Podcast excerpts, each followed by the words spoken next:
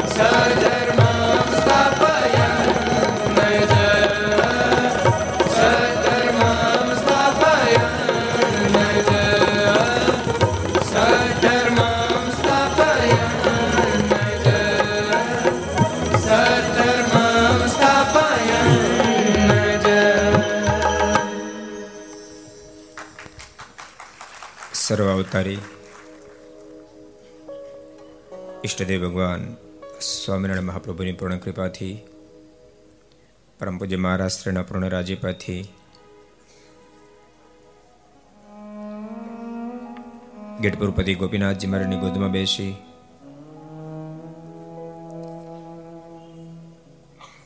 વિક્રમ સંત બે હજાર અઠ્યોતેર માક્ષવદ સાતમ રવિવાર તારીખ છવ્વીસ બાર બે હજાર એકવીસ,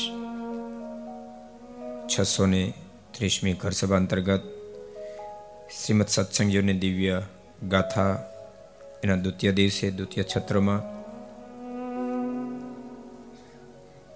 Aastha Bhajan channel, Laksh channel, Kartavya channel, Sardar Katha YouTube Gadhpurdham YouTube, Laksh YouTube, Kartavya YouTube Ghar Sabha YouTube, આસ્થા ભજન વગેરેના માધ્યમથી ઘેરે બેસ્યા મહોત્સવને માણતા સર્વે ભાઈક ભક્તજનો સભામાં ઉપસ્થિત. પૂજ્ય કોઠારી સ્વામી, પૂજ્ય વિષ્ણુ સ્વામી, ધનવિહારી સ્વામી, વિશ્વજીવન સ્વામી, શાંતિ સ્વામી, ભગવત સ્વામી વગેરે વગેરે બ્રહ્મનિષ્ઠ સંતો આ મહોત્સવના આયોજક એવા સાંખ્યોગી માતાઓ કૈલાસબા, લક્ષ્મીબેન વગેરે સાંખ્યોગી માતાઓ યજમાન શ્રીઓ ભગવાનના તમામ ભક્તો બધાને ખૂબ એથી જાદે કે જય સ્વામિનારાયણ, જય શ્રી કૃષ્ણ, જય શ્રી રામ, જય હિન્દ, જય ભારત. કળથિયા સાહેબ, કેમ છો? સારું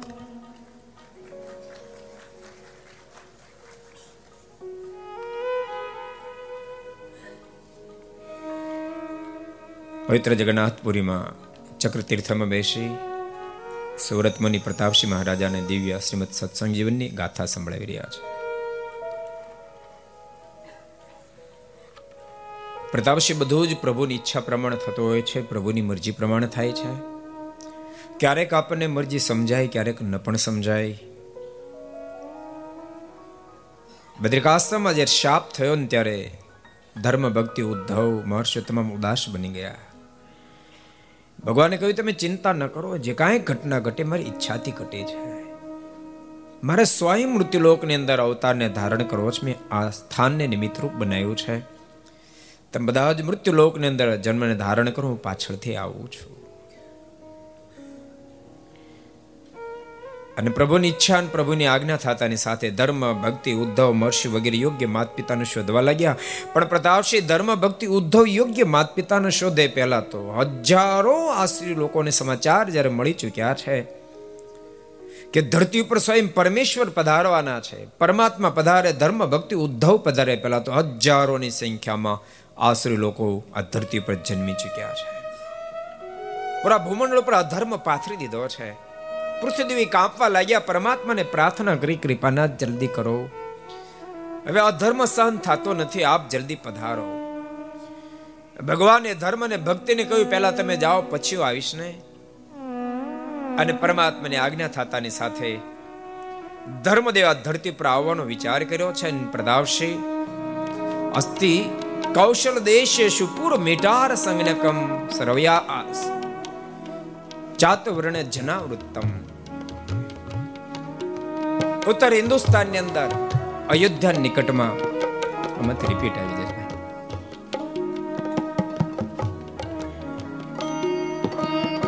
ઉત્તર હિન્દુસ્તાનમાં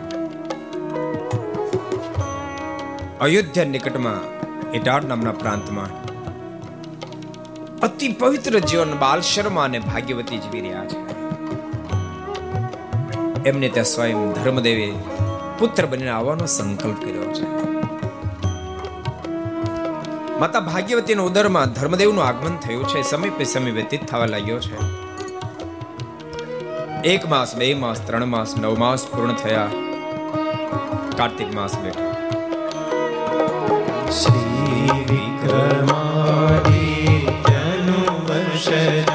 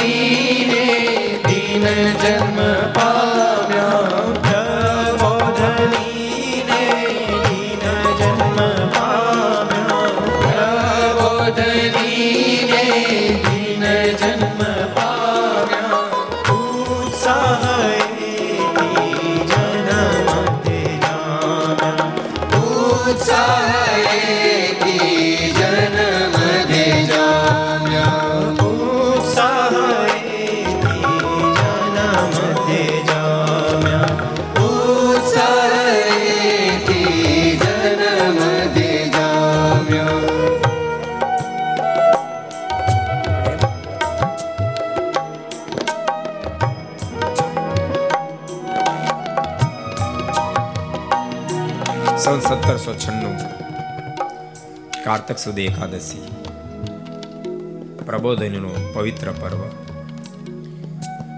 એ દિવસે ધરા પર ધર્મના સ્થાપનને માટે સ્વયં ધર્મદેવ પિતા બાલ શર્મા ભાગ્યવતીના માધ્યમથી આ ધરતી પર પધાર્યા છે પુત્ર પ્રાપ્તિના આનંદમાં બહુ મોટો મહોત્સવ બાલ શર્મા જે કરાવ્યો છે હજારો સાધુ બ્રાહ્મણોને બોલાવ્યા ખૂબ દાન દક્ષિણા આપી છે વિદ્વાન બ્રાહ્મણને બોલાવી નામકરણ સંસ્કાર વિધિ કરાયો છે. હરિપ્રસાદ, દેવ શર્મા, ધર્મદેવ ત્રણ નામ વિધાન થયા છે.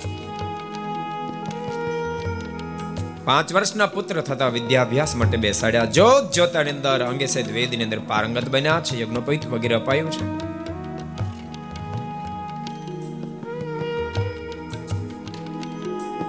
પુત્ર યુવાન થતા હવે બાલ શર્મા મનમાં વિચાર કરે છે. મારા પુત્રનો હવે કોઈ જગ્યાએ યોગ્ય કન્યા જો સંબંધ કરો. પ્રદાવશી મેં તને ધર્મદાદાના જન્મની ગાથા સંભળાવી સાંભળ્યું તને માં ભક્તિદેવીના જન્મની ગાથા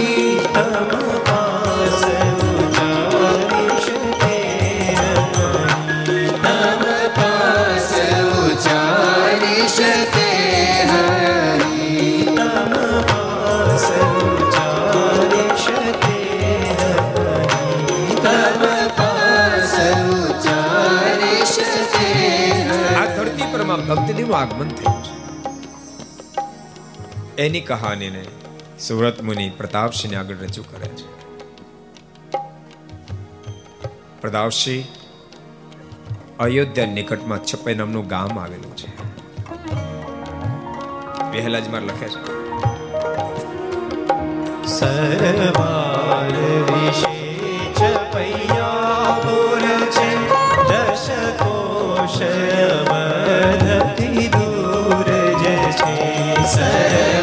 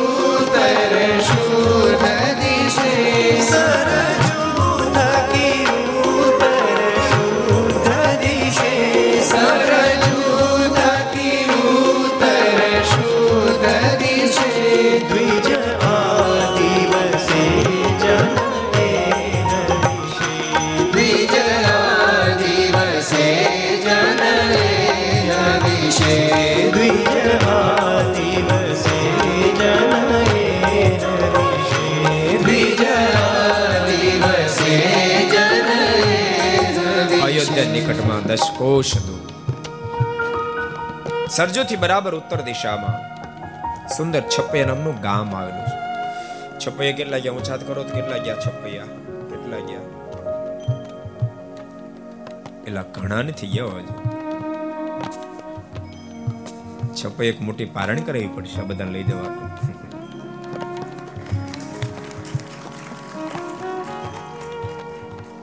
ખાલી તાળી પાડી થોડી પારણ થાય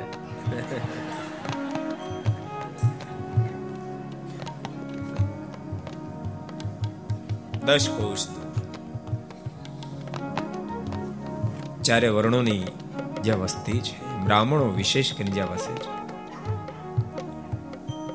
પવિત્ર જીવન દાંપત્ય જીવતા એવા કૃષ્ણ શર્મન ભવાની ખૂબ દિવ્ય જીવન જીવી રહ્યા છે. યોગ્ય માત પિતાનું જીવન જોતા ભક્તિ દેવીને એમને ત્યાં જન્મ ધારણ કરવાનો સંકલ્પ થયો. ભક્તો કથા બતાવે છે પવિત્ર દાંપત્ય જીવન જ્યાં જીવાતો છે, ત્યાં મહાપુરુષ અને સ્વયં પરમેશ્વરને આવવાનો સંકલ્પ થશે. બોલતા નહીં. એવું નથી, સંસાર ખરાબ છે. હારો એની પાછું. એ સારો કરવો કે નરસો કરવો? એ સ્વયં પોતાના હાથની વાત છે. સંસાર ખારો દૂધવા જેવો પણ છે અને સંસાર મત કરતા મીઠો પણ છે.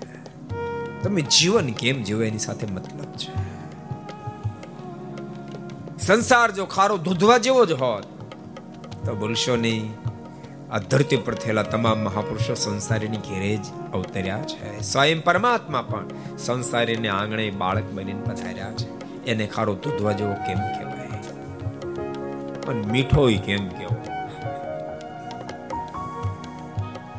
તમારી ઉપાધિઓ ક્યારેક અમે સાંભળીએ ને તો અમારા મનમાં થાય, આપણે ભાગશાળી થઈ ગયા, આમાંથી બહાર નીકળ્યા.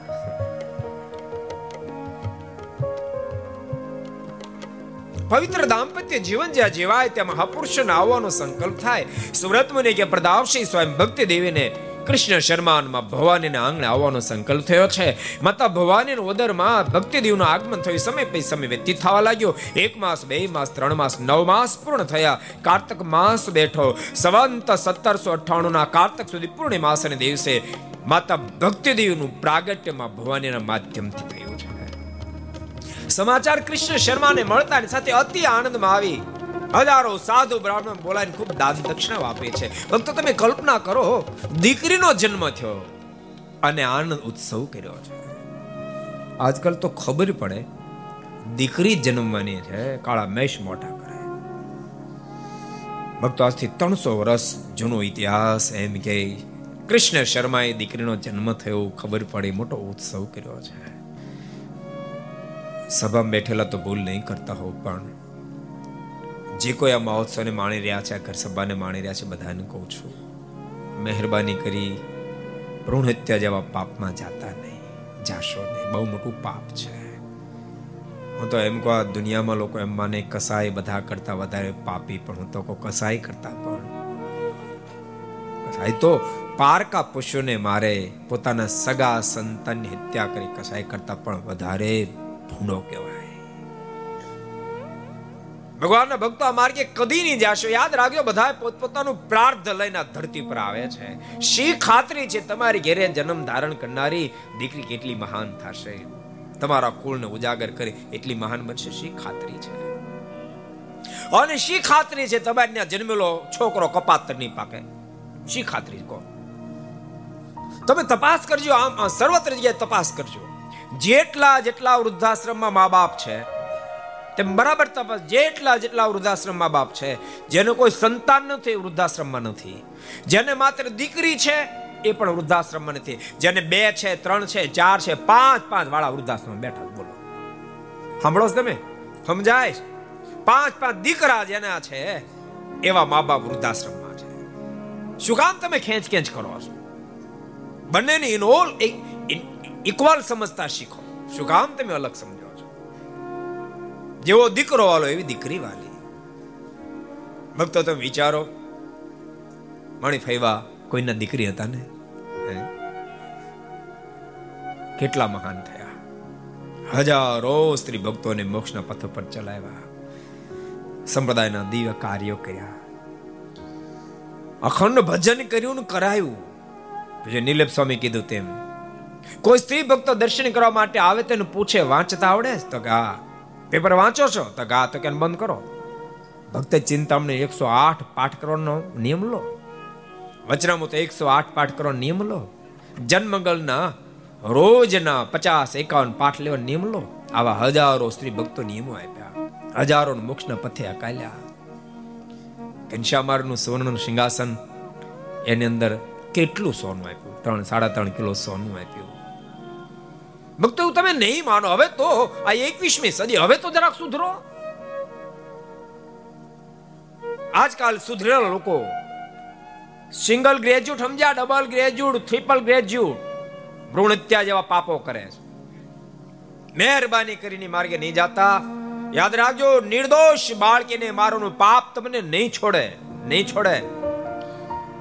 ભૂકા કાઢી નાખશે તે દાડે ખબર પડશે. એ ભોગવવાનો વારો જરા આવશે, ભૂકા કાઢી નાખશે. અને હું તો એમ કહું કે આજ પહેલા કદાચ કોઈથી ભૂલ થઈ હોય, મહેરબાની કરી પ્રાયચિત કરી લેજો નહીં તો નહીં છોડે પાપ તમને. કદાચ તમે રોજની પચાસ માળા ફેરવતા હશો કે રોજ મંદિરે જતા હશો, પણ પાપાચાર જો આદરો હશે, નહીં છોડે પાપ પીપળે જન પોકાર, એમ પોકારશે. માટે બોલ નહીં કરશો થઈ ગયો હોય તેનું પ્રાયચિત કરજો ભલામણ કરું છું. સુરત મુને કે પ્રદાવશી ભક્તિદેવનો જન્મ થયો. કૃષ્ણ શર્માએ જબરો ઉત્સવ કર્યો છે. હજારો સાધુ બ્રાહ્મણ બોલાવીને ખૂબ દાન દક્ષિણા આપી છે. ધીમે ધીમે ભક્તિદેવી જ્યારે મોટા થવા લાગ્યા, વિદ્વાન બ્રાહ્મણોની પાસે નામકરણ વિધાન કરાયું છે. પ્રેમવતી બાલાદેવી નામ પડ્યું છે. અને ત્રીજું, પ્રભુમાં અતિ રતિ છે, બધાય ભક્તિ નામથી પુકારવા લાગ્યા છે. ભક્તિદેવ થોડા જ્યારે મોટા થયા, કૃષ્ણ શર્મા મનમાં વિચાર કરે કે દીકરીનો સંબંધ કરવો આ બાજુ બાલ શર્મા વિચારતા હતા. પુત્રનો સંબંધ કરવો આખી ધર્મ અને ભક્તિનો સંબંધ નક્કી થયો છે. વિશાળ જાન ઇટાર પ્રાંતમાંથી બાલશરમાં શર્મા છપૈયા આવ્યા છે. બે ચાર દાડા સુધી જાનને રોકી છે. પણ બાલ શર્માએ જ્યારે રજા માગી, એ જ વખતે કૃષ્ણ શર્માએ અદ્ભુત માંગણી કરી છે. બાલ શર્માજી આપને વિદાય આપો એ પહેલા મારે એક વચન જોઈશે. આપ આપશો? અરે બોલો, શું જોઈએ? આપ માગનું ન આપું, બનતા છે માગી લો. કૃષ્ણ શર્માએ કહ્યું છે કે તમારી પાસે માંગણી એ છે, અમારા એ બ્રાહ્મણોની વસ્તી છે, પણ કોઈ વિદ્વાન બ્રાહ્મણ નથી. આપના પુત્ર ધર્મદેવ બહુ મોટા વિદ્વાન છે.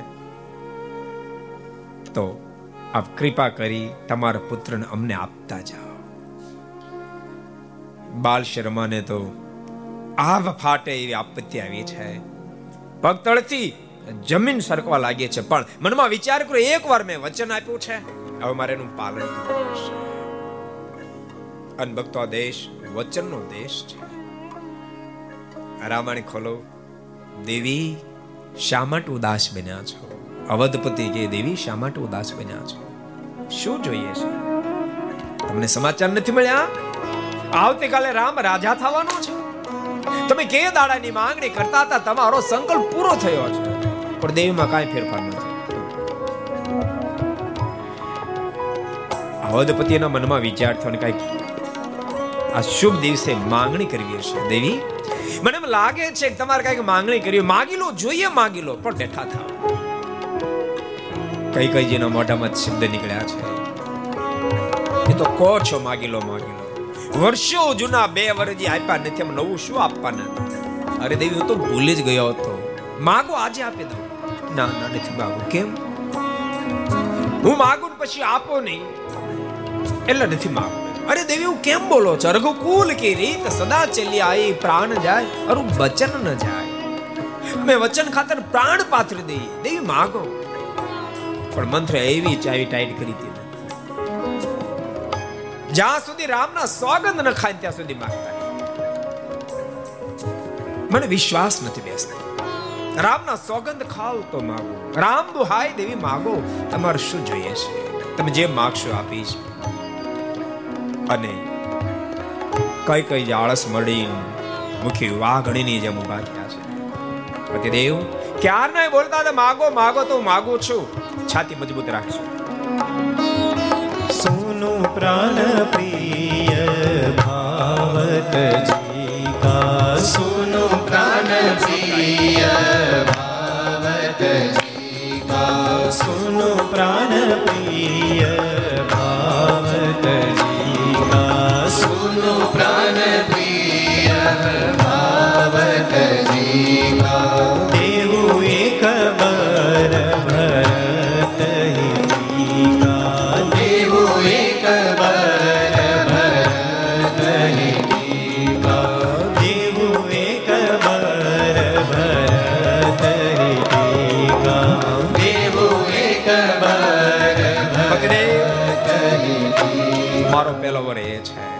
આવતીકાલે રામને ગાદી મળવાની એને બદલે ગાદી મારા ભરતને મળો અવધપતિ તો વિચારમાં ઊંડા ઉતરી ગયા. અવધપતિ હજુ કાંઈક બોલે પહેલા તો. કઈ કઈ જે બીજી માંગણી કરી છે. તાપસ વિશેષ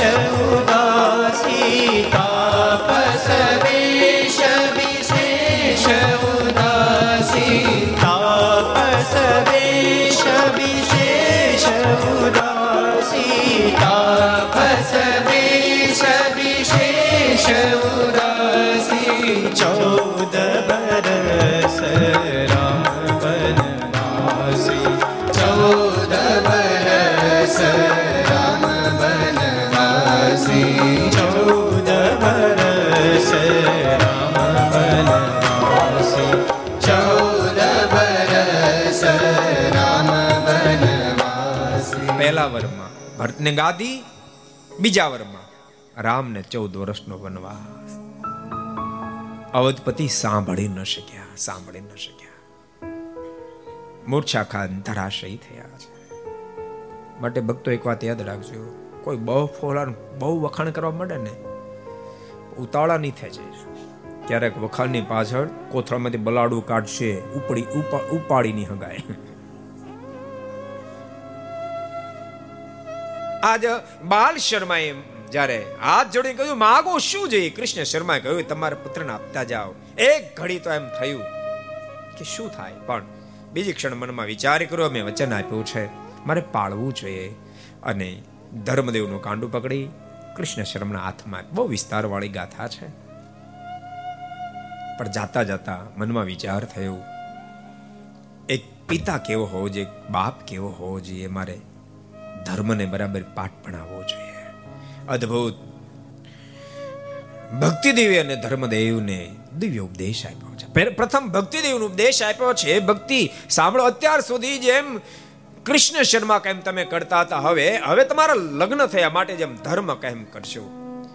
ધર્મની આજ્ઞામાં રહેજો એ જાગે પહેલા જાગજો સુવે પછી સુજો, એની આજ્ઞામાં સંપૂર્ણ વર્તન કરજો. અને સાંભળો, જેટલી જેટલી નારી મહાન ગણાણે છે, એ પાતિવ્રત્ય ધર્મના પાલનથી ગણાણે છે. ધન્ય સાજ અને નહીં લોકે ધન્ય સો જનક અપુના. ધન્ય સચ પતિ શ્રીમાન યસ્ય ગેહે પતિવ્રતા. જે કોઈ માત પિતાની ઘેરે પાતિવ્રત્ય ધર્મનું પાલન કરી દીકરીનો જન્મ થાય, એ માત પિતા ધન્ય થઈ જાય છે. અને પાતિવ્રત્ય ધર્મનું પાલન કરી પત્ની જેને મળે ને પુરુષ ધન્ય થઈ જાય છે. પુણ્યમ યશ્ય ભવેત પુરુષ સત જન્મ સમર્જિત, તસ્ય ગૃહે ભવે નારી ધર્મ નિષ્ઠા પુષ્ટિવ્રતા જેના સો સો જન્મના પુણ્ય ઉદિત થાય, એવા પુરુષને પાતિવ્રત્ય ધર્મનું પાલન કરી નારી પ્રાપ્ત થતી હોય છે. દેવી, ધર્મના સુખને સુખ માનજો અને દુઃખને દુઃખ માનજો. એની અનુવૃત્તિમાં વર્તજો. અદ્ભુત ઉપદેશ આપ્યો એક ધર્મ સિવાય અને કોઈ પણ પુરુષમાં મન જોડશો નહીં. ભક્તો, આ દેશ તો બહુ મહાન દેશ છે. આ દેશમાં હજારો નારીઓ એવી થઈ છે, જેમણે પાતિવૃત્ય ધર્મનું પાલન કર્યું છે. આજ બાલશીરમાં કહી રહ્યા છે દેવી, પાતિવૃત્ય ધર્મનું પાલન કરનારી નારીને તમે સામાન્ય નહીં માનશો. અરે પાતિવ્રત્ય ધર્મનું પાલન કરનારી નારી તો જેમ સાધુ પુરુષ જે પગ મૂકે ત્યાં તીર્થનું નિર્માણ થાય, એમ પાતિવ્રત્ય ધર્મનું પાલન કરનારી નારી જે પગ મૂકે ત્યાં તીર્થનું નિર્માણ થાય છે. અરે સાધુ પુરુષના દર્શન કરવાને માટે જેમ દેવતાઓ આવે છે, એમ પાતિવ્રત્ય ધર્મનું પાલન કરનારી નારીના દર્શન કરવા માટે પણ દેવતાઓ આવે છે. આ પાતિવૃત્ય ધર્મનું પાલન કરજો. અને ભક્તો આ દેશમાં પાતિવૃત્ય ધર્મનું પાલન કરનારી કેટલી મહાન નારીઓ એ એક એક એક ઘટના બતાવો. મને બહુ ગમે છે ઘટના. સાંડેલી એટલે અંસુયાજીના શિષ્યની અદ્ભુત ઘટના. કૌશિક નામના પુરુષ સાથે લગ્ન થયેલા. આપણા કૌશિક હા, ઉત્તર. પણ તેમ છતાંય પતિની સંપૂર્ણ આજ્ઞાનું પાલન કરે. પાતિવતી ધર્મનું પાલન કરનારી નારીની મહાનતા તમે સાંભળો. સંપૂર્ણ એની આજ્ઞામાં રહેવા છતાંય પણ આ દારૂપાન કરે, મીઠ ભક્ષણ કરે. પર નારી સાથે સંબંધ બાંધે. શાંડિલી રોજ પ્રભુને પ્રાર્થના કરે, હે કૃપાનાથ, આપ મારા પતિ પર કૃપા કરો, એને સદમતી આપો. સ્ત્રી ભક્તો જેનો પુરુષ પતિ દુર્ગુણયુક્ત હોય એનો ત્યાગ કરવાને બદલે પ્રભુને પ્રાર્થના કરશો. પ્રભુ પ્રાર્થના સાંભળશે, નિત્ય પ્રાર્થના કરશો. વેસન હોય, કુટેવ હોય, કુલક્ષણ હોય, એ વેસન કુટેવ, કુલક્ષણમાંથી બહાર નીકળે અને તમારે એવું કહે હોય તમારે પ્રાર્થના કરવાની. બની શકે ને, આમાં તો બે બાજુ હોય. તમારે આજ્ઞાનું પાલન ન થતું હોય, નિયમ ધર્મ ન પાળતા હોય તમારે પ્રાર્થના તમારે પાંચ માળા ફેરવવાની. મનુભાઈ, ન ફેરવાય? તમારે ફેરવાય પાંચ માળા. હે કૃપાનાથ. હવે આ રથે પૈડું જોડાઈ જ ગયું છે. તો દયા કરજો, આ રથ પાર ઉતરે. આમ છૂટાછેડા જલ્દી વિચાર ન કરવા. કારણ કે છૂટાછેડા કર્યા પછી નવું કેવું પાત્ર આવશે ક્યાં ખબર છે એક જણો કહેતો હતો કે મેં છૂટાછેડા લીધા બીજું એના કરતા ભયંકર આવ્યું. થાકી જઈને બે મહિને ફરી લીધા. મેં પછી, એ કે પછી ત્રીજી વાર કે મેં ભલા મને સાધુ થઈ જાવ ત્રીજી વાર. હાલી મળ્યો તે. પછી હું થયું, મને કે એ તો એના માથાનું મળ્યું કે. પાછા ચાર મહિને છૂટા છેડા લીધા. મેં પછી કે ચોથું ગોતું આ જીવની દિશા તમે. ભગવાનને પ્રાર્થના કરશો. ચાંડીલી નિત્ય પ્રભુને પ્રાર્થના કરે છે, કૃપાનાથ, મારા પતિને સદમતી આપો. એમાં એકવાર ઘટના ઘટી. અનેક કુલક્ષણને કારણે કૌશિકે આંખો ગુમાવી. આંખે દેખાતો નથી, અંધાપો આવ્યો. ચાંડિલ્યને પોતાની કાંધ ઉપર બેસાડીને ફરવા લઈ જાય. એમ એકવાર ફરીને પછી પોતાના આશ્રમમાં આવતી હતી. એમાં ઘટના ઘટી. કોઈ યોગી નિર્દોષ પ્રમાણે એના ઉપર દંડ આવેલો અને રાજા એને ચોવીસ કલાક જાડે ઊંધો ટીંગાડેલો. હવે ઊંધો ટીંગાતો હતો. રાજાને શાપ આપો આપો થયો હતો. ત્યાં શાંડિલી નીકળી. અહીંયાનું ધ્યાન તો નીચે છે. એનો પતિ કાંધ ઉપર બેઠો અને દેખાતો નથી. એ પહેલા યોગીની સાથે ભટકાણી. અને શાપ રાજાને આપતો હતો. તમારું એવું ઘરમાં થાય? તમારો ક્રોધ છોકરા પર ઉતારે, ટીપી નાખે બિચારા. એને આવું જ થયું. શાપ રાજાને આપવાનું વિચારતા હતા. એને એમાં શાંડિલી ભટકાણે. એટલે તુરંત યોગી શાપ ઠપકાર્યો. કોણ મારી સાથે ભટકાણું? જે મારી સાથે ભટકાણું? સવારનું સૂરજ ઉદિત થાય અને એની કિરણ અને માથે પડે એનું મોત થાય. શાંડિલી સાંભળ્યું. પોતાના પતિ નીચે મૂકી યોગીને બહુ પ્રાર્થના કરી. આપ મારા પર કૃપા કરો. મારા પતિ તો દેખતાય નથી. વાંક મારો છે. દયા કરીને અમને માફી આપો. પણ યોગી ભાઈ માથા ન મળેલા. એવું નહીં બને. મેં શાપ આપ્યો, એમ જ થશે. ભગવાન ભક્તો, એક વાત તમને કહું. કોઈ વાત તમે જડતાથી નહીં પકડશો. કોઈ વાત જડતાથી નહીં પકડશો. તમારા પરિવારની અંદર પણ થોડુંક લેટગો કરતા શીખજો. હું કહું, એ સાચું. એ દુઃખનું કારણ બનશે. ક્યારેક તમારું સાચું, તો ક્યારેક એમનું પણ સાચું હોય. ક્યારેક એને છોડવું પડે ક્યારેક તમારે પણ છોડવું પડે. થોડોક લેટગો કરતા જે શીખે ને, એનો પરિવાર અતિ સુખમય જીવનને વ્યતીત કરી શકે. જે પરિવારમાં પતિ પત્ની લેટગો કરતા ન શીખે, એ પરિવારના સંતાનો બિચારો હોમાઈ જાય હોમાઈ જાય. નીતિ ઉઠીને મા બાપ બાંધતા હોય, છોકરા શું પ્રાપ્ત કરે?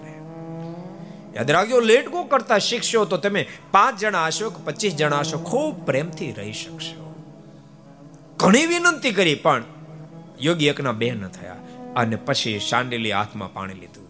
અને યોગી નહીં સંબોધન કરતા શાંડિલીના મોઢામાં શબ્દ નીકળ્યા, તમારા મનમાં એમ થાય છું ભારત દેશનો યોગી છું. એટલે ધારો શાપ આપી શકું.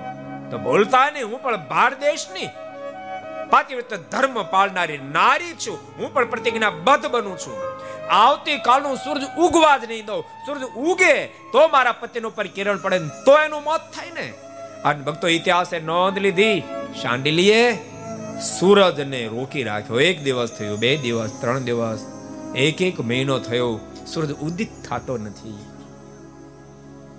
દેવતાઓ પણ ત્રાહિમામ પોકારી ગયા. તપાસ કરતા ખબર પડી શાંડિલીએ આ સૂરજને રોકી રાખ્યો છે. પણ શાંડિલી વાતને માનશની કેમ મનાવી કડી ગોતી? સત્ય હંસૈયાજીની પાસે પહોંચ્યા અને કહ્યું, તમારા શિષ્ય શાંડિલીને મનાવો. એને સૂરજને રોકી રાખ્યો છે અને સૂરજ નો ઉદિત થાય. તો વનસ્પતિ એ ફળ ફૂલ ના આપી શકે, લોકોના મૃત્યુ થશે. અને એ વખતે શાંડિલીની પાસે હંસોયાજી આવ્યા છે અને હંસોયાજી કહ્યું છે, શાંડિલી તારી પાસે એક વચન જોઈએ છે. વંદના કરીને કીધું, ગુરુદેવ, બોલો, શું જોઈએ છે? આપ જે કહેશો આપી, સાંભળ. તે સૂરજને જે ઉદિત થતો રોક્યો છે ને, એને તું મુક્ત કર. શાંડિલીની આંખોમાંથી આસોડીને ધારાઓ થઈ છે. ગુરુદેવ, મને તો ધર્મમાં સંકટ જબરું આવ્યું છે. જો સૂરજને ઉદિત કરું, તો મારા પતિનું મૃત્યુ થાય ઉદિત ન કરું, તો ગુરુને આપેલું વચન એનું ઉલ્લંઘન થાય. ધર્મ સંકટ આવ્યો છે. દેશની મહાન સતી નારી અંસોયાજીના મુખમાં શબ્દ નીકળ્યા. ચાંડીલી બેટા, ચિંતા છોડ. તું સૂરજને ઉદિત કર. હું પણ સામે પ્રતિજ્ઞા મૂકું છું. એક સેકન્ડ તારા પતિનું મૃત્યુ થશે. પણ હું સામે પ્રતિજ્ઞા કરીને તારા પતિને જીવંત કરું છું.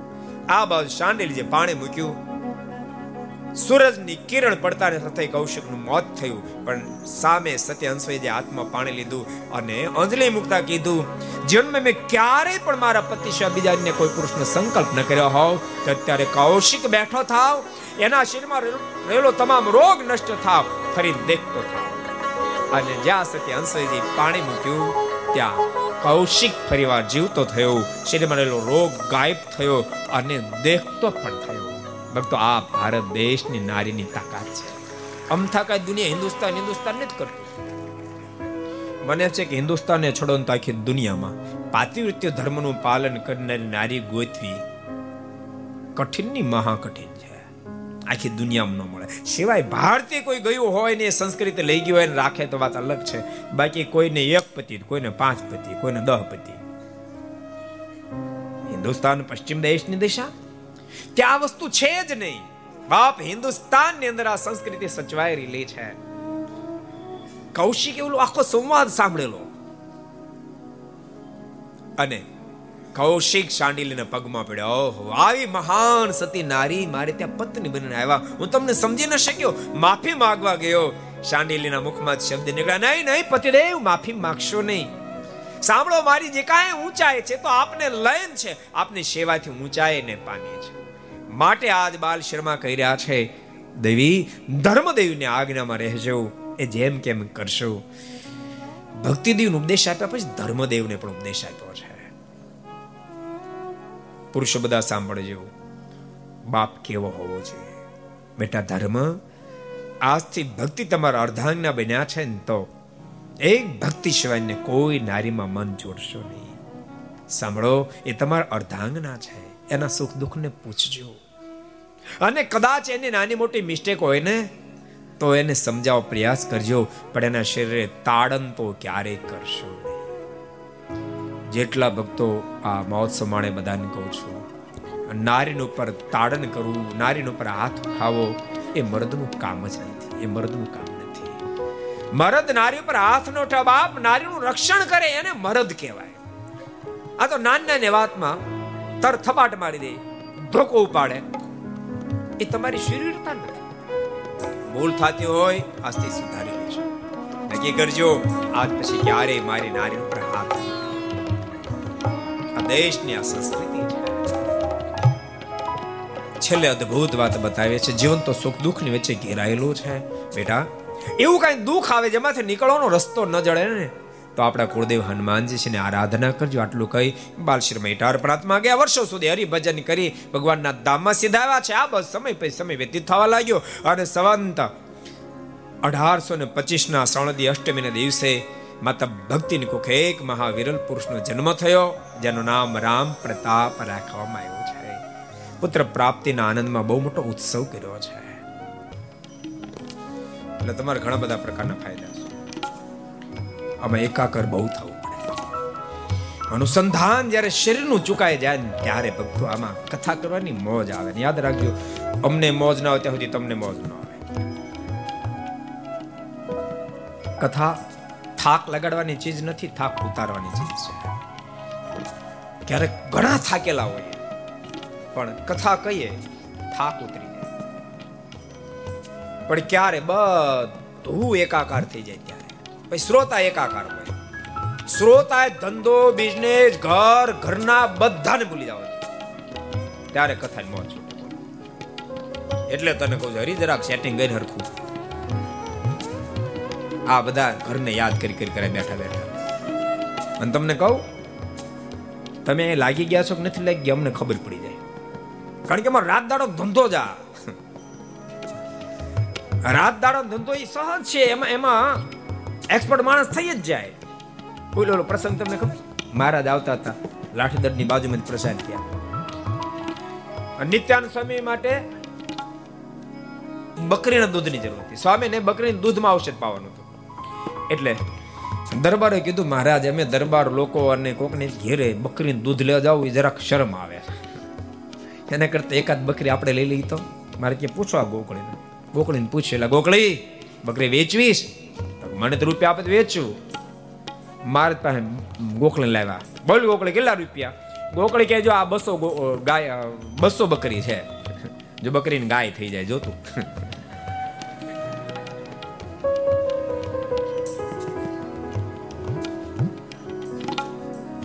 બસો બકરી છે.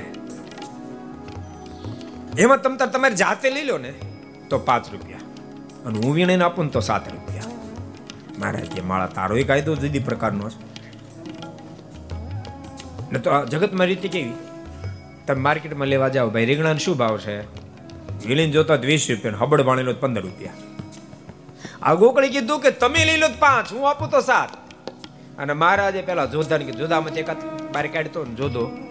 બકરીને વાઘમાં પડ્યો, એકનું બોથલું પાકડીને કાઢી ઓલો ગોકળી દોડતો દોડતો મહારાજ પાસે આવે મહારાજને કહે સહજાનંદ સ્વામી માનો કે ન માનો, આ મારી જાતનો છે કે. મારે કે તને કેમ ખબર પડે? તો ખબર ન પડે, બાર રૂપિયા વાળી બાર કાઢી આણી. અમારી જાત સિવાય કોઈ બકરીને ઓળખી ન હકે કારણ કે રોજનો ધંધો ને, એમ અમારો રોજનો ધંધો અમને ખબર પડે, આમાં પાંચ વાળા કેટલા હાથ વાળા કેટલા બાર વાળા કેટલા કેટલા અહીં બેઠા, કેટલા ઘેરે ગયા. રેગ્યુલર ધીમું કરી ભાઈ થોડું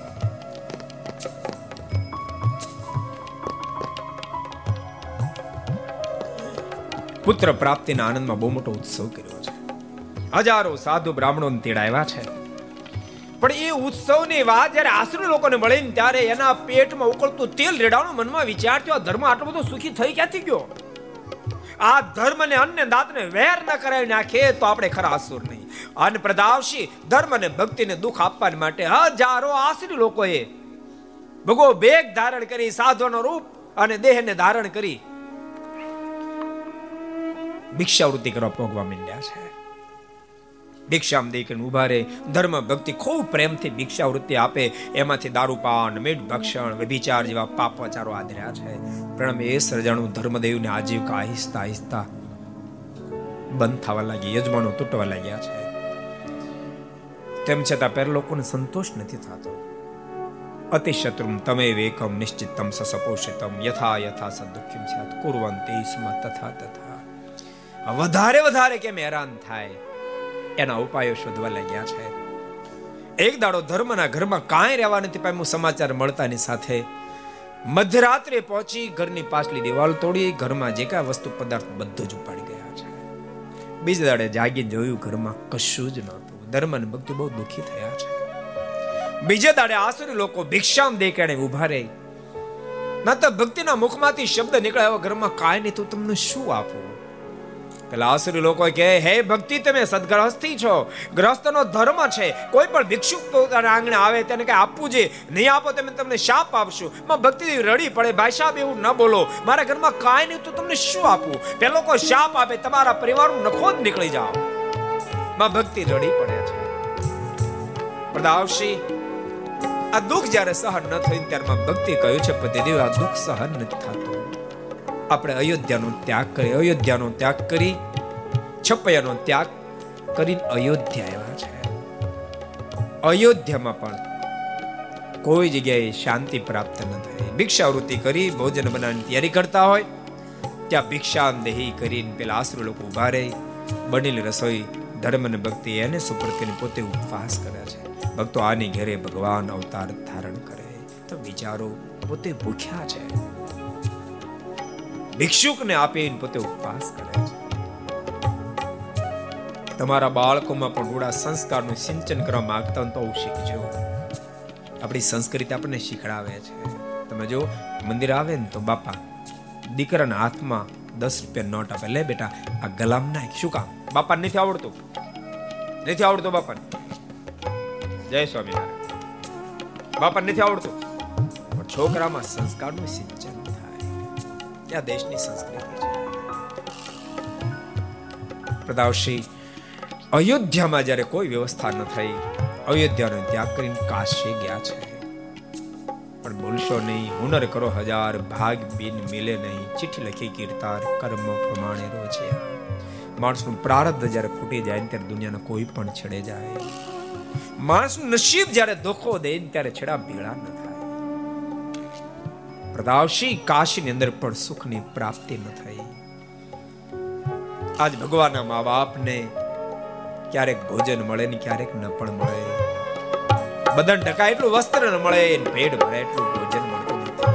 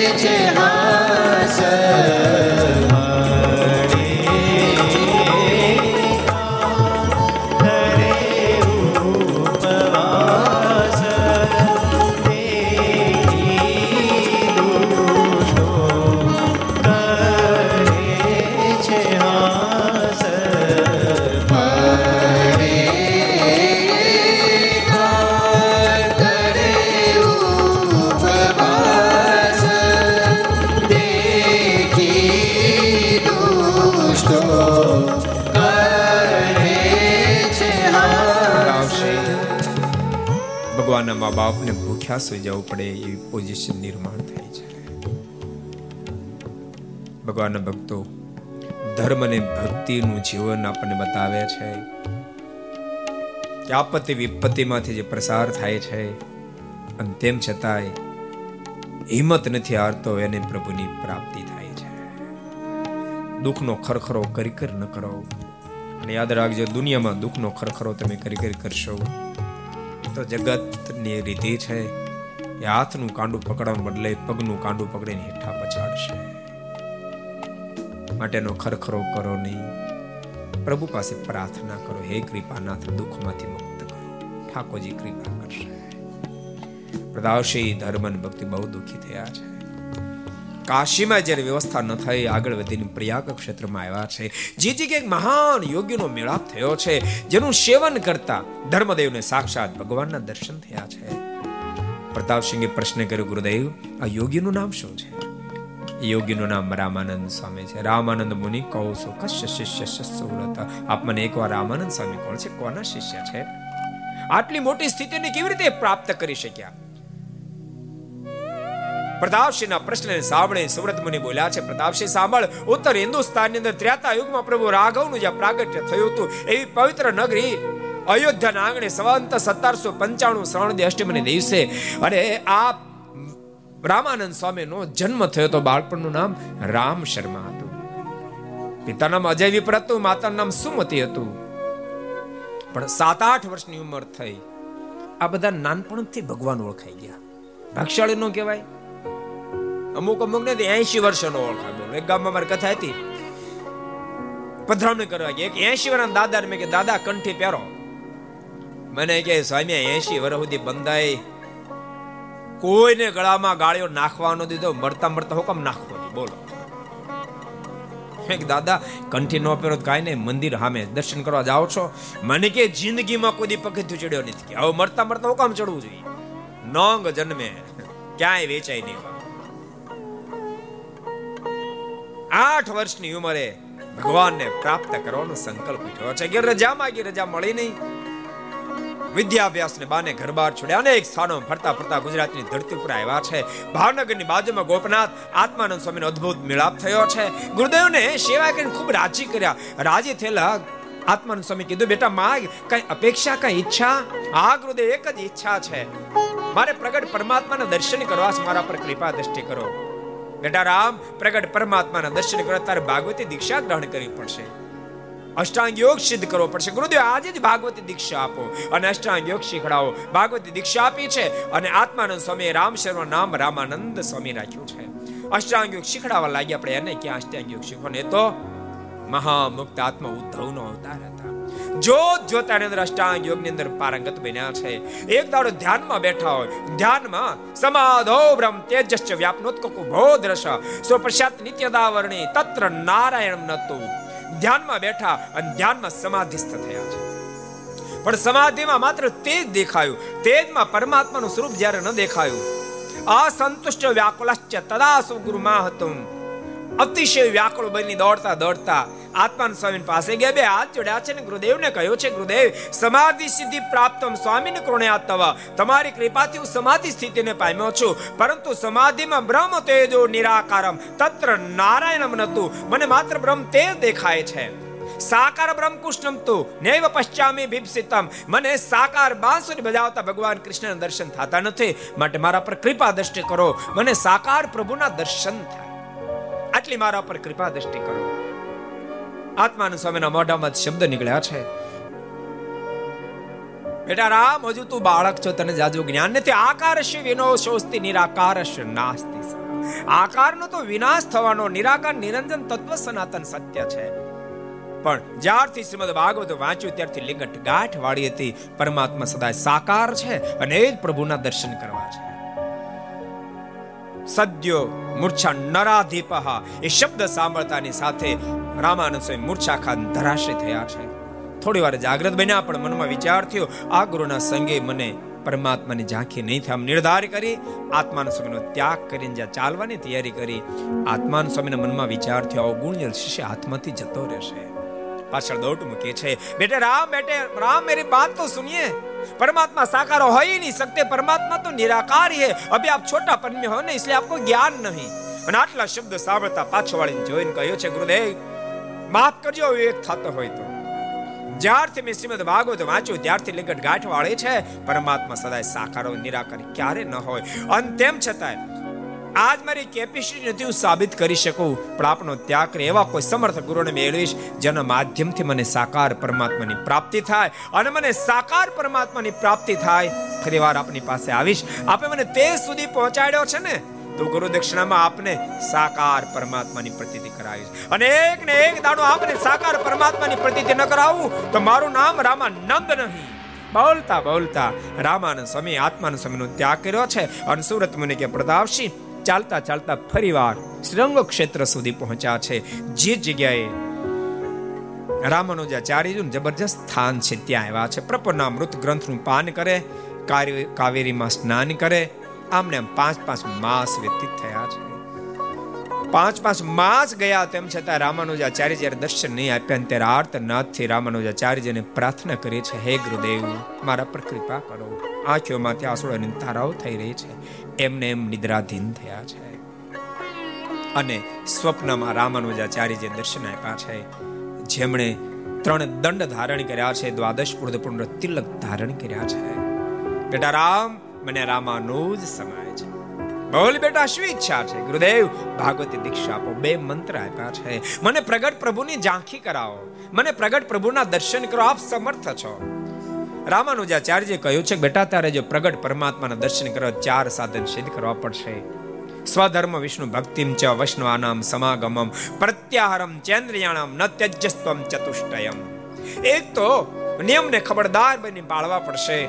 પરમાત્માની એકાંતિકી ભક્તિ કરવી પડશે. પરમાત્માની એકાંતિકી ભક્તિ કરતા હોય એવા ભગવાનના ભક્તોના જોગમાં રહેવું પડશે. અને જે જે વિષયમાં અંદર જાય, ત્યાંથી પાછી વાળી પરમાત્માના સ્વરૂપમાં સમજે. જા મારા તને આશીર્વાદ છે.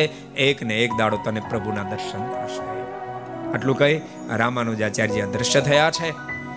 બેટા, અહીંયા ઉપદ્રવ થાય તો આ સ્થાનનો ત્યાગ કરજે, કહેતા ગયા છે. જ્યારે શ્રંગ ક્ષેત્રમાં ઉપદ્રવ થયો છે, એ સ્થાનનો ત્યાગ કરી વૃંદાવનમાં આવ્યા છે. અહીંયા બે સ્વરૂપે ભગવાનના દર્શન થયા રાધા કૃષ્ણ રૂપે લક્ષ્મીનારાયણ રૂપે.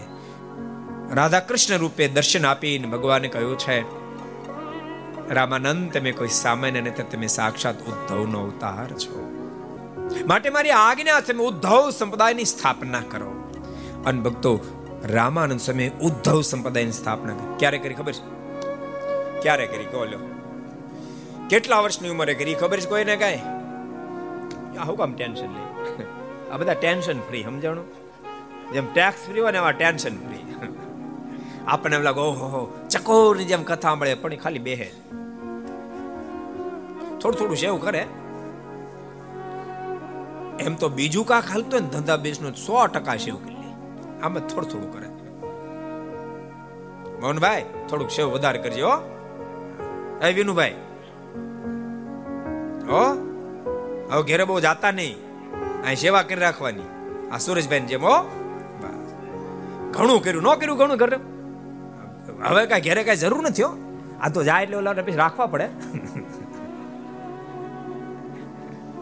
આમાંથી લગભગ પચાસ ટકા માણસો ન જાય તો હાલે એવું છે. અહીંયા ગઢપુરમાં આપણે જરૂરી બહુ છે. નથી જરૂર. અને આમાંથી પચાસ ટકા રોકાઈ જાય. ઓહો. ભાનુ સ્વામી ને ચેરમેન સ્વામી ને કોઠાર સ્વામી કોઈને કાંઈ ટેન્શન જ ન રહે. બોલો. આમને કોઈ ટેન્શન ન રહે ઘરવાળાને કોઈ ટેન્શન ન રહે. બોલો. બધા ટેન્શન ફ્રી થઈ જાય.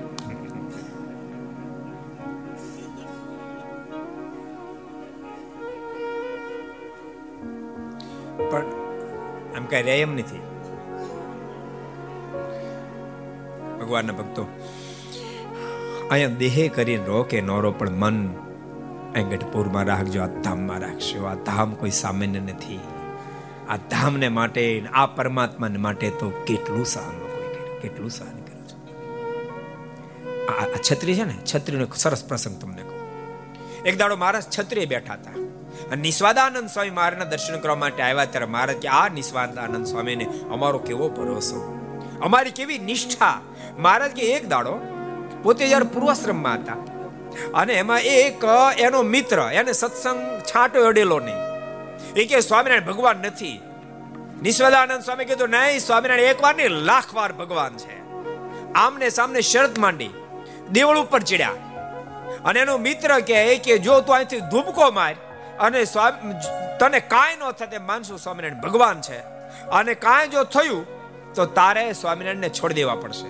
ત્યારે આ સ્વામી એવું કીધું, મને કાંઈ થવા નથી, પણ સાંભળ મને કાંઈ ન થાય તો તારે ભગવાન સ્વામિનારાયણની કંઠી પહેરવી પડશે.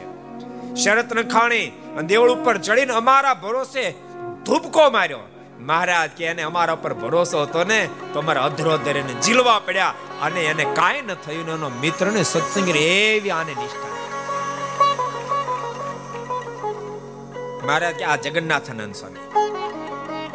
સાંભળો મહારાજ કે મેં ઘર છોડ્યા ને, આ ઉત્તર હિન્દુસ્તાનના છે. અમે પહેલી રાત આમની ઘેરે છુપા વેશે રહ્યા હતા. અને એના માતુશ્રીને અમારામાં અતિશય હેત થયું એના માતુશ્રીએ અમે નીકળી ગયા ત્યારે જગન્નાથને કીધું કે તું પાછો જા, અહીંથી નીકળ અને કોઈ પણ ભોગે વર્ણીને તેડીને પાછા લાય. સોનાનું કડું આપ્યું. મને શોધવા માટે નીકળ્યા. પણ મહારાજ કે એમને બહુ મોડા મળ્યા. પછી અમે એને પાછા જવા ન દીધા ને સાધુ થઈ ગયા છે. મહારાજ કે અમારી સાથે અતિશય સ્નેહ છે, અતિશય પ્રીતિ છે. ભક્તો આ સ્થાન આ પ્રભુ તો પ્રેમ કર્યા જેવા ભગવાનના ભક્તો આ સ્થાનમાં સેવા પણ કરજો, આર્થિક સેવા પણ કરજો, દેહ કરી પણ સેવા કરજો. અહીંયા પૂજ્ય વિષ્ણુ સ્વામી, અહીંયા ટ્રસ્ટી બોર્ડ અને ભાનુસ્વામી વગેરેની આજ્ઞાથી કોઠારી સ્વામીની આજ્ઞાથી સુંદર આખા સુવર્ણના શિખરો તૈયાર કરે છે. આખું મંદિર સુવર્ણથી મઢવાના બોલો. વડતાલ મટ્યું ગઢડા મટે છે. આપણો એક સંકલ્પ છે, ધોલેરા મઢવાનો. એ તમે નહીં મળતા હો વિષ્ણુ સ્વામી તમે મારો નંબર નહીં લાગે. આપણો સંકલ્પ છે, ધોલેરા મટવું પણ પતરું મારીને મટવું છે. એટલે હમણાં કોઈ અટતા નહીં મહેરબાની કરી આ ગઢપુરની સ્વામી સોનાના શિખરો બધું સોનાનું કરવા. ભગવાનના ભક્તો સેવા કરજો. બહુ બધી અહીં અહીં કાર્યો ચાલે સેવા કરશો. આ સ્થાન પ્રેમ કર્યા જેવું સ્થાન છે, પ્રીત કર્યા જેવું સ્થાન.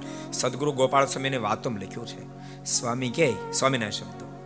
ખરો ઉપાસક કોણ કહેવાય? સ્વામીના મોઢાના શબ્દો. સ્વામી કહે કે જે સ્થાનમાં ભગવાન શ્રીએ વધારે વધારે લીલા કરી હોય, એ સ્થાનમાં અધિકમાં અધિક પ્રીતિ બની રહે, એ ખરો ઉપાસક કહેવાય. તો ભક્તો, વધારે વધારે ભગવાન શ્રીરે ગઢપુરમાં લીલા કરી છે માટે ગઢપુર સાથે આપણો ખૂબ સારો લગાવ હોવો જોઈએ. ભગવાનના ભક્તો આ સ્થાન સાથે ખૂબ પ્રેમ કરશો. બહુ બધા આગમી અહીંના આયોજનો છે. આયોજનમાં ભળજો. મારા તમને બધાને ખૂબ સુખિયા કરશે સુરત મુનિ કે પ્રતાપશી સ્વયં ભગવાન વૃંદાન વિહારીએ કહ્યું છે, રામાનંદ, તમે કોઈ સામાન્ય નથી તમે સાક્ષાત ઉદ્ધવ છો. માટે ઉદ્ધવ સંપ્રદાયની સ્થાપના કરો માત્ર સોળ વર્ષની ઉંમરે સંવંત અઢારસો અગિયારમાં સ્વામિનારાયણ સંપ્રદાય નામથી પ્રસિદ્ધિ પામેલો આ સંપ્રદાય. દુનિયાના છેડા છેડા સુધી પહોંચેલો સંપ્રદાય. એની સ્થાપના સંવંત અઢારસો અગિયારમાં સદગુરુ રામાનંદ સ્વામી કરી છે. એટલે પ્રથમ નામ ઉદ્ધવ સંપ્રદાય હતું. પણ ભગવાન શ્રી સંવંત અઢારસો અઠાવન ના કાર્તિક સુધી એકાદશી દિવસે જેતપુરમાં ગાદી બેઠા રાજા ધીરાજ બન્યા અને ભગવાન શ્રી સંપ્રદાયના ફલકોને દુનિયાના છેડા છેડા સુધી પહોંચાડ્યા. જેથી કરીને આ ઉદ્ધવ સંપ્રદાય નામ સ્વામિનારાયણ સંપ્રદાય તરીકે પ્રસિદ્ધિને પામ્યું છે. ભગવાન અદૃશ્ય થતા થતા બે મંત્રો આપ્યા છે અને કહ્યું છે મંત્ર તમે મુમુક્ષને આપજો. આટલું કહી અને ભગવાન અદૃશ્ય થયા છે. રામાનંદ સ્વામી ત્યાંથી આગળ વધતા વધતા પ્રયાગ ક્ષેત્રમાં આવ્યા. જે જગ્યાએ ધર્મ અને ભક્તિ બંનેનું અદ્ભુત મિલન થયું છે. ધર્મદેવે જ્યારે પ્રતાપ રામાનંદ સ્વામીને જોયો છે ત્યારે રામાનંદ સ્વામીનું શિષ્યત્વ સ્વીકાર્યું છે અને રામાનંદ સ્વામીને શિષ્ય બની. અદ્ભુત ઉપદેશને પણ ગ્રહણ કર્યો. રામાનંદ સ્વામી કહ્યું છે વેસન રાખશો નહીં, કુટેવ રાખશો નહીં, કુલક્ષણ રાખશો નહીં. અને પર નારી સામે દ્રષ્ટિ માંડીને જોશો પણ નહીં. બ્રહ્મચર્ય વગેરેનું પાલન કરજો. ભક્તિ એક પત્ની સિવાયને કોઈ પુરુષમાં મન જોડશો નહીં અને તે આદર્શો નહીં અને કોઈનું ખરાબ કરશો વગેરે વગેરે ઉપદેશ આપ્યા છે. ધર્મદેવ તમામ ઉપદેશનો સ્વીકાર કર્યો છે. ભક્તિ માતાએ પણ ધર્મદેવને ગુરુ તરીકે સ્વીકાર્યા છે. અને મુનિ કે પ્રદાવશી, બે મંત્રો સામાન્ય મંત્ર, મહામંત્ર બંને ધર્મદેવને આપ્યા છે. આપ્યા આટલું જ નહીં, મંત્રની સાથે સાથે એ મંત્ર અન્યને આપવાનો અધિકાર પણ આપ્યો છે. કોઈ મુમુક્ષ આવે, તો એને તમે સામાન્ય મંત્ર આપજો. કોઈ વૈરાગ્ય પુરુષ આવે, તો એને મહામંત્ર આપજો. ભક્તો, આ ગુરુ મંત્ર આપવાનો અધિકાર પ્રથમથી જ ધર્મકુળની અંદર સ્થાપિત થયો.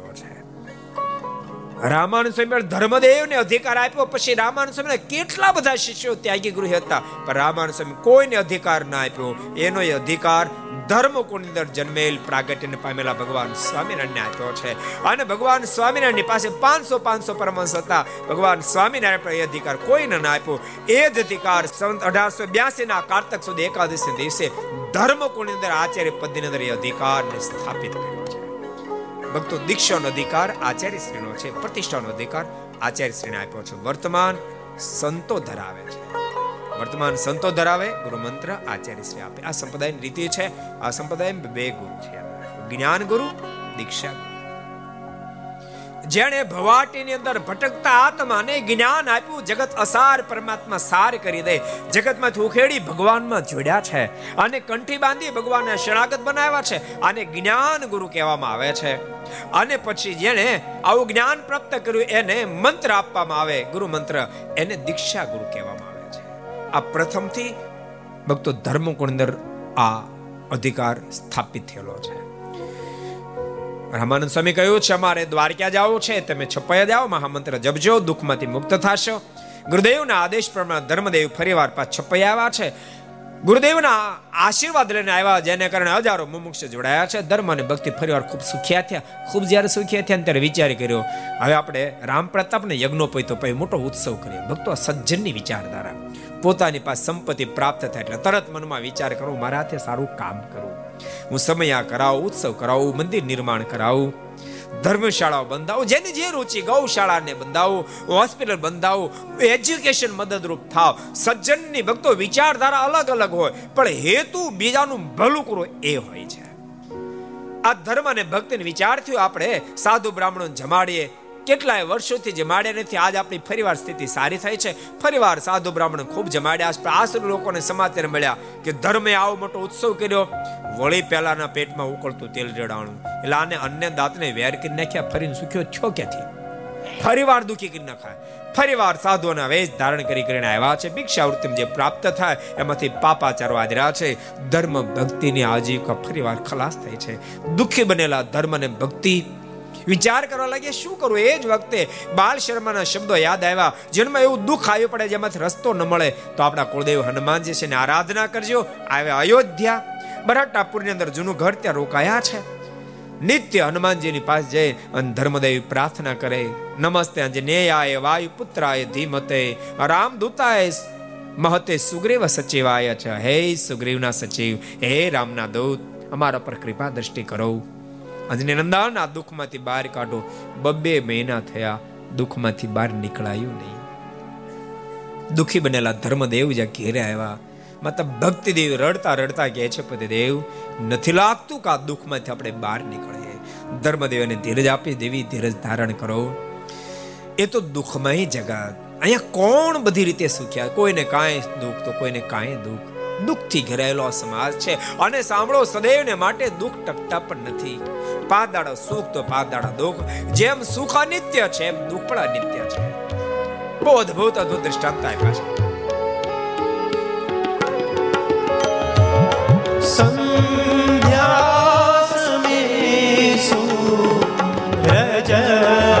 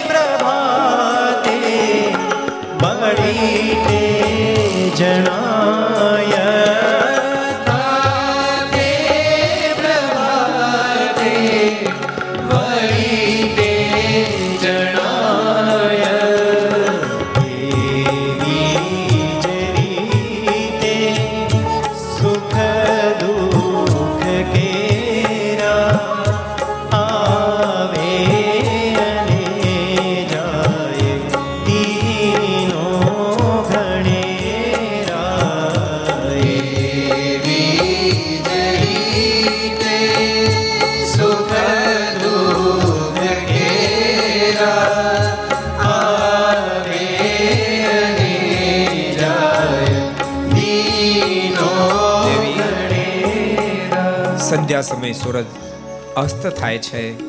એનો સૂરજ પ્રભાત કાળે પાછો ખીલી ઉઠે છે. એમ જીવનમાં પણ દુઃખની પાછળ સુખ પણ આવતું હોય છે. દેવી આપણા જન્મ દુઃખ એમ નહીં. તમે કેમ બોલો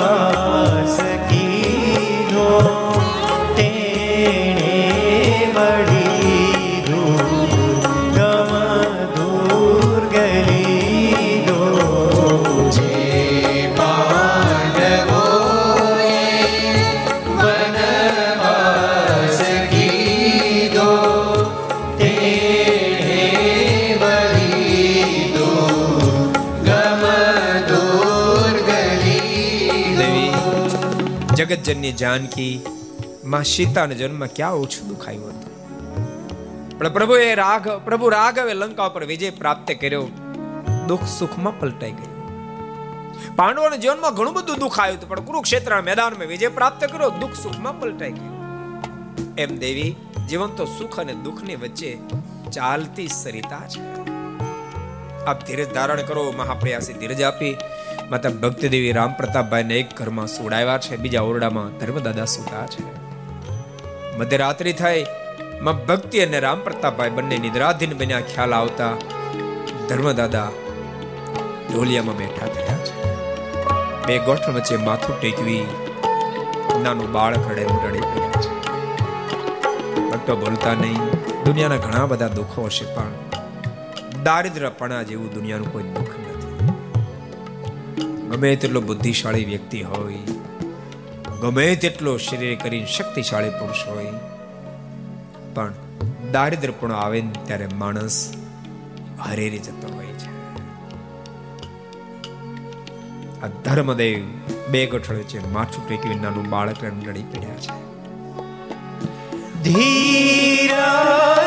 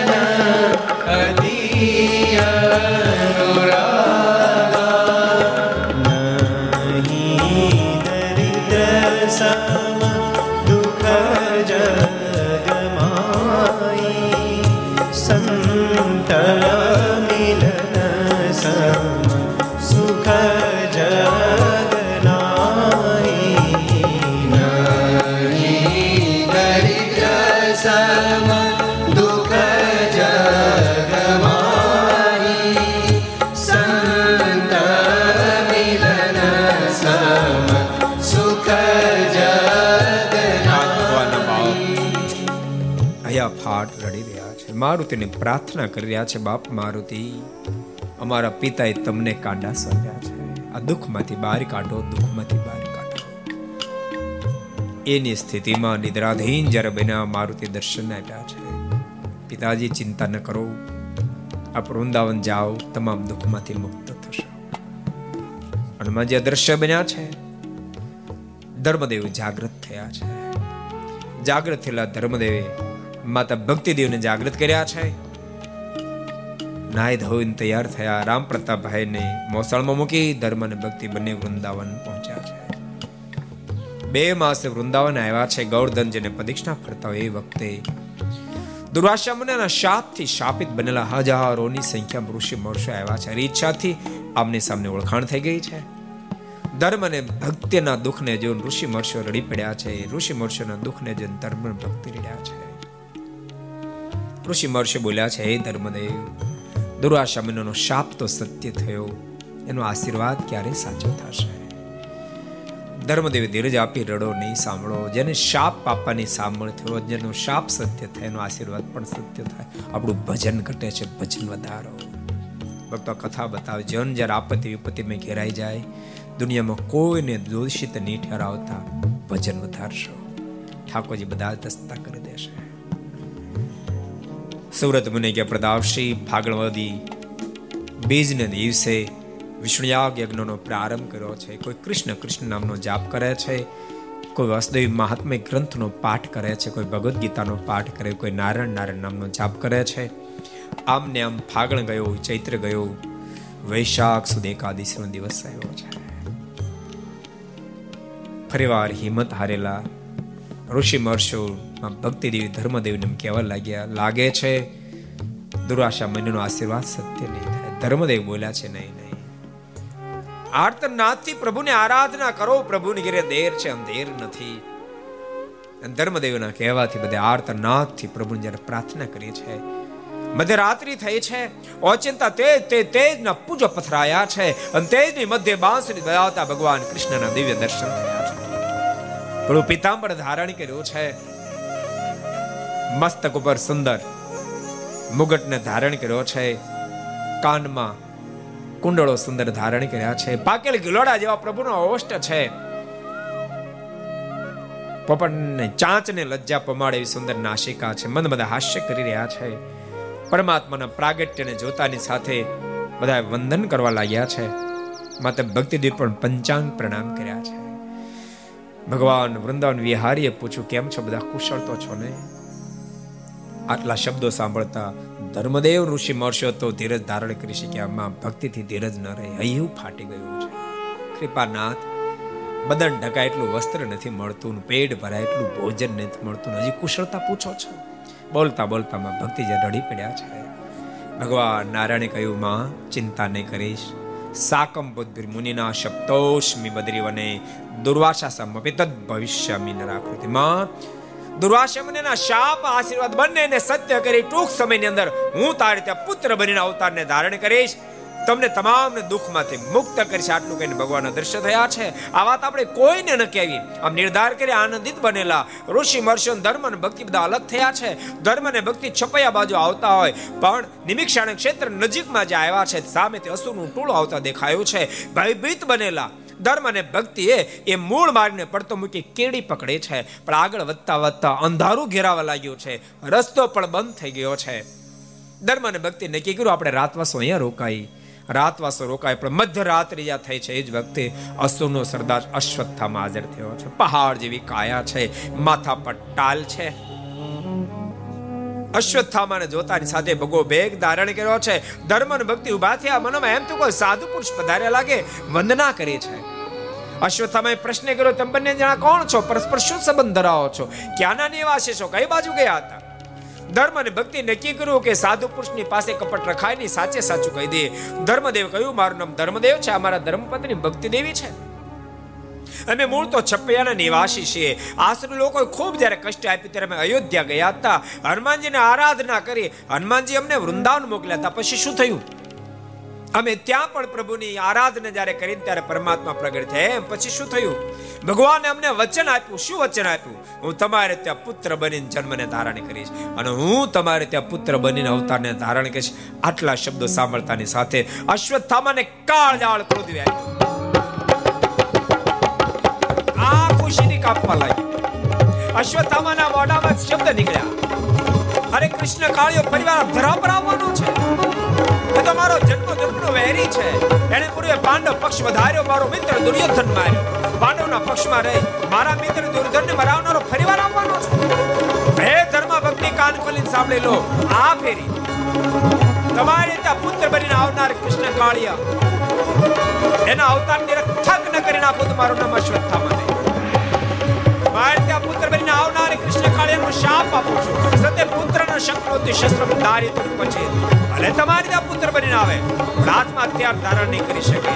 અને એન વિના ભવેન્ય એવી નિજ વેરી વિનાશ. આત્મહત્યા ધારણ કર્યા સિવાય દુશ્મનો પર વિજય પ્રાપ્ત ન કરી શકાય. અને સાંભળો, મારા શાપને અન્યથા કરી આત્મહત્યા ધારણ કરશે તો દુશ્મન દ્વારા પરાજયને પામશે. આ મારો શાપ છે. બોલતા આટાશ્ય કરતો કરતો અશ્વત્થામા ત્યાંથી વિદાય થયો છે. અને સુરત મુનિ કે પ્રદાવશી અશ્વત્થામા જાતાની સાથે ધર્મ ભક્તિ બહુ દુઃખી થયા છે. અરે રે, કેટલા દાખલા પછી પ્રભુને રાજી કર્યા? તો જીતી બાજી આપણે હારી ચૂક્યા.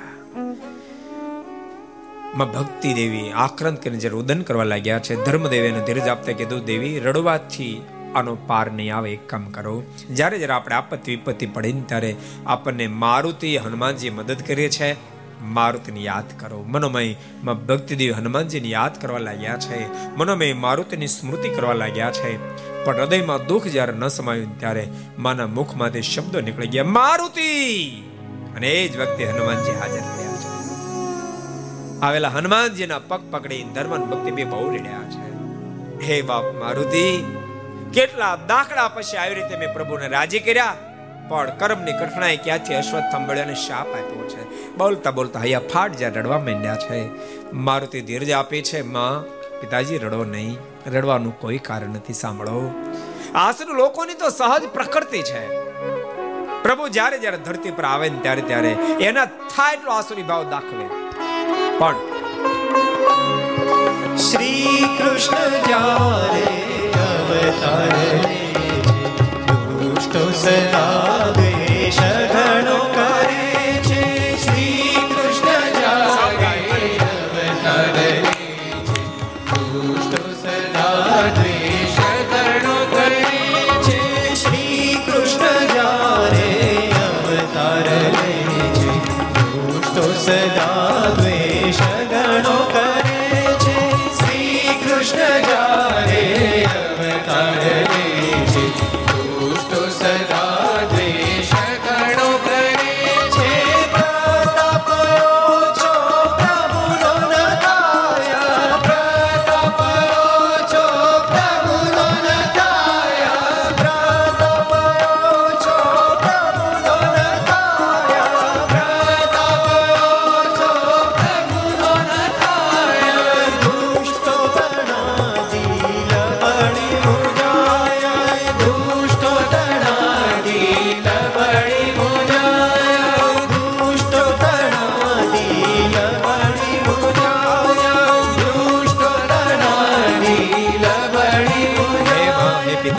પિતાજી છોડો.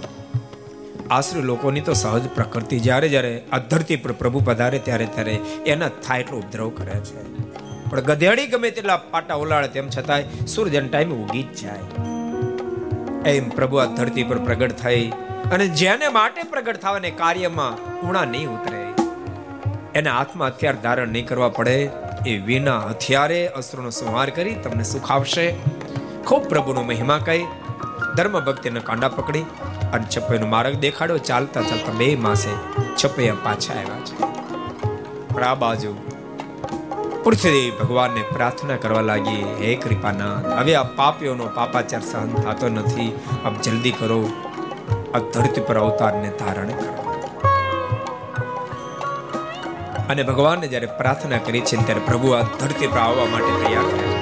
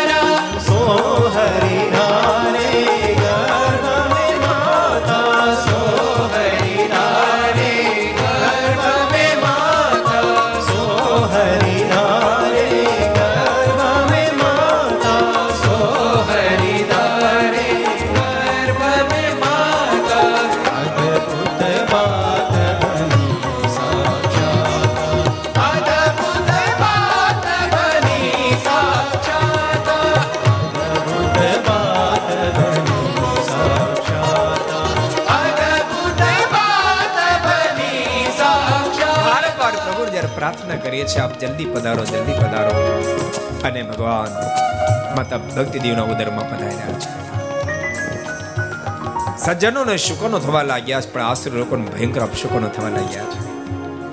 ભયભીત બનેલો અસુર સમુદાય અસુરના સરદાર કાલિદત્તની પાસે ગયો છે ને કહેવા લાગ્યો, નામદાર. આપણે આપણા દુશ્મનને મારવાની વાતો કરતા રહ્યા, ત્યાં સુધી લાગે છે કોઈને કોઈ જગ્યાએ જન્મ ધારણ કરી લેશે. માટે જન્મે પહેલાને પતાવી દેવો પડે. કાલિદત્તે કીધું, તમે ચિંતા છોડો, એની મહેનતમાં છો. અને હજારો આશ્રી લોકોને લઈને કાલિદત્ત વિદ્યાવસી દેવીના મંદિરે આવ્યો છે. ગાડા મોઢે માંસ લાવ્યો ઘડા મોઢે દારૂ લાવી. દેવીના આગળ ભોગના રૂપમાં ધરાયું છે. પ્રસાદના રૂપમાં ખૂબ માંસ ખાધું. દારૂ પાન કર્યો, બુદ્ધિ ભ્રષ્ટ થતા દેવીના મંદિરમાં વિચાર આદર્યો છે. આ પાપાચાર સહન નહીં થવાથી દેવી કોપાયમાન થયા છે પ્રગટ થઈને કહ્યું અધમ પાપી નરાધમ. હું ક્યારે મીઠ ખાતી નથી, શરાબ પીતી નથી, તેમ છતાં પાપાચાર મારા મંદિરમાં આદર્યો. માટે જાઉં તને શાપ આપું છું. ટૂંક સમયની અંદર હરિપ્રસાદ પાડે ને ઘરે સ્વયં પરમાત્મા અવતારને ધારણ કરશે. તું અને તારા જેવા જેટલા જેટલા ધરાવ પર છે તમામને પકડી પકડીને ઠાર મારી નાખશે. આટલું કહી દેવી અદૃશ્ય જ્યારે થયા છે ત્યારે ભયભીત બનેલો અસુર સમુદાય મોઢામાં ઘાસના કાતણા લઈ, ખાસડા લઈ દેવીની માફી માંગવા માંડ્યા. પણ દેવી જ્યારે પ્રસન્ન થયા, મનમાં વિચાર કર્યો, દેવીને પછી રાજી કરશું. આપણો દુશ્મન જન્મ અને પેલા હરખો કરી નાખી આમ નિર્ધાર કરી ભગવાનને મારવાની તૈયારીઓ કરવા લાગ્યા. છે બે તૈયારીઓ છે. અને આ બે દુનિયાનો દ્વંદ્વ ચાલુ છે. ભક્તો, જેનો યશ વધે, જેની ચાહના વધે, એનો ઉપદ્રવ પણ વધે ને અભ્યાસ માટે કોઈ એમ માને કોઈ કોઈ સારું કાર્ય કરું, તો માત્ર લોકો મારી પ્રશંસા કરો, કોઈ ટીકા ન કરવા ન કરવા જોઈએ. એ કોઈ દી જીવનમાં સારું કાર્ય કરી ન શકે ને એ છે ને પ્રારંભ જ નહીં કરશે. તમે સારું કાર્ય કરશો તો પ્રશંસા કરનારો સમુદાય પણ મળશે, એમ ટીકા કરનારો પણ આ સ્વયં પરમાત્મા પધારવાના છે. તો પ્રભુના પ્રાગટ્યની તૈયારીઓ શરૂ થઈ ગઈ, એમ પ્રભુને મારવાની તૈયારીઓ શરૂ પ્રદાવશી પહેલા આશ્રિત લોકો તૈયારીઓ કરવા લાગ્યા. આ બસ સમય પછી સમય વ્યતીત થવા લાગ્યો. એક માસ, બે માસ, ત્રણ માસ, નવ માસ પૂર્ણ થયા. ચૈત્ર માસ બેઠો.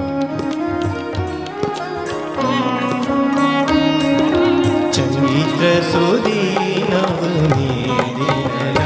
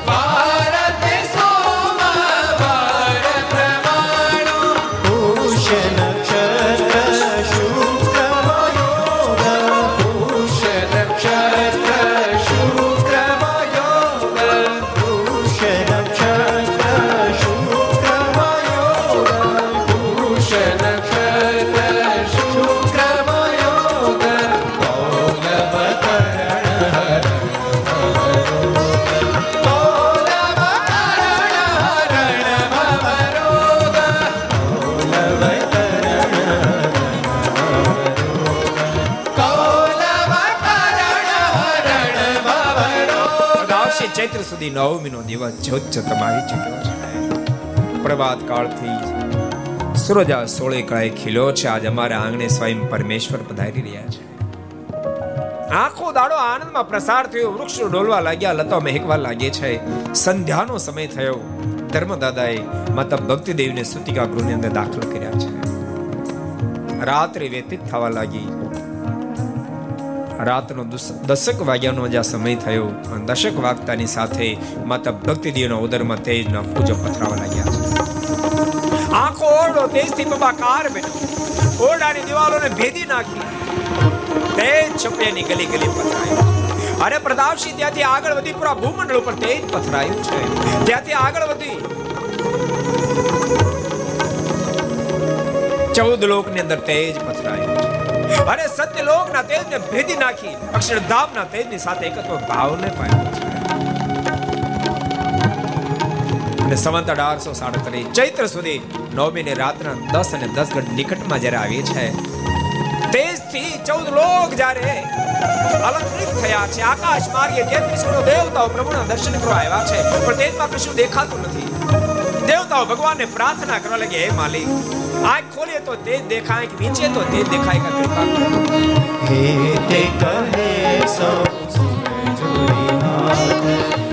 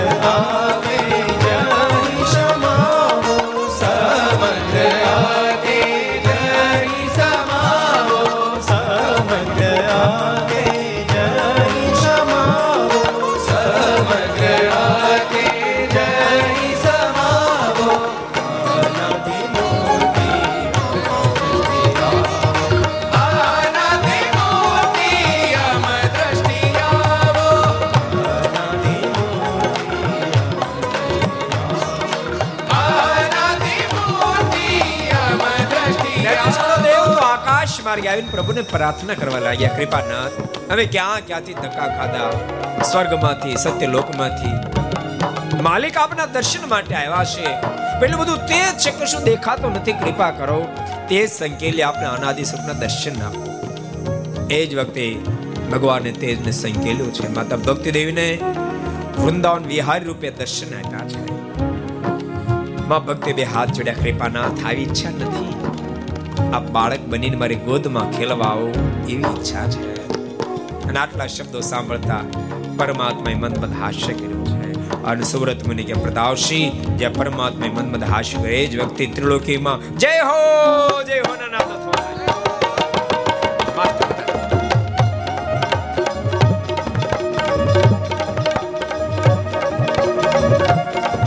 આખી પૃથ્વી ગાજવા લાગી.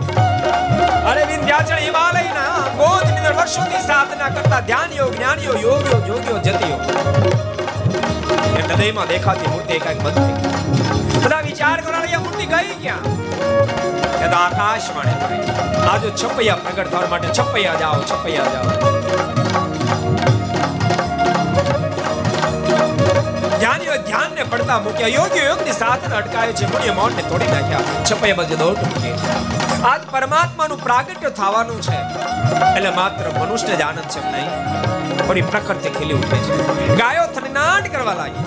પશુઓ નાટી કરવા લાગ્યા. હાથીઓ પાણી ઉછાળવા લાગ્યા. અરે બ્રહ્માંડ, ફાટ્યા સિંહો ગર્જના કરવા લાગ્યા આકાશમાં વીર ચમકવા લાગે મેઘ જોરદાર ગર્જના કરવા લાગી મંદ સુગંધી પવન લહેરાવા લાગ્યો છે બે કાટસની સરજો હાથ બહેકવા લાગી લતાઓ ડોલવા લાગી છે વૃક્ષો મહેકવા લાગ્યા છે કોલિક લાડ કરવા લાગી છે મેળો નર્તન કરવા લાગ્યા છે અઠ્યાસી હજાર ઋષિઓ છપીને આજુબાજુ પોતપોતાના પડાવો નાખવા લાગ્યા છે તેત્રીસ કરોડ દેવ તો આકાશ પુષ્પની વૃષ્ટિ કરવા લાગ્યા. એ જ વખતે સંવત અઢારસો સાડત્રીસ ચૈત્ર સુધી નવમી, રાત્રે દસ અને દસ ઘડી જ્યારે આવી ત્યારે અનંત આત્માને શ્રેને માટે નિત્ય અસંખ્ય દિવ્ય સદગુણ મંડિત હી શૈતશ્ચ ભગી ષડગી સિદ્ધિ પ્રજ્ઞાની અષ્ટ સિદ્ધિ, નવ નિધિ, નિત્ય જેના પાવલે પૂજ્યા છે. એવા પરમાત્મા અનેક કોટી બ્રહ્માંડ આધાર અનંત પ્રિય સ્વયં. અબ્દો બ્રહ્માંડ આધાર પરમાત્મા આજ બાળક બનવા માટે તૈયાર થયા છે. અનપ્રદાશી બરાબર દાસ અને દાસ ઘડી તે જ વખતે બાલ પ્રભુ ઘનશ્યામનું પ્રાગટ્ય છે ઘનશ્યામ મહારાજ હાળ વિનાશક પરમાત્માનું પ્રાગટ્ય હતા તારી સાથે. ચારે બાજુ જે જે નાદો થવા લાગ્યા.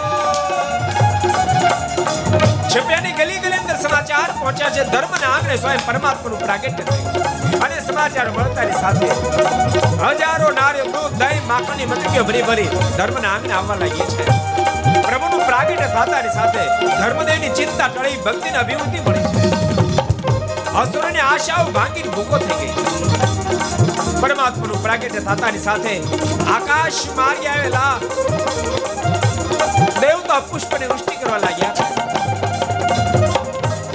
અપસરાઓ નૃત્ય કરવા લાગી ગાંધરો ઢોલ નગારા દુદુબી સિંગી સિતાર વગેરે વાજિંત્ર જોરશોરથી વગાડવા લાગ્યા. છે હજારો ઋષિ પત્નીઓ મગ્ન બનીને ગાવા લાગ્યા છે. ધર્મ ઘેરે લાલ ભયો જય બોલો ઘનશ્યામ કી. ધર્મ ઘેરે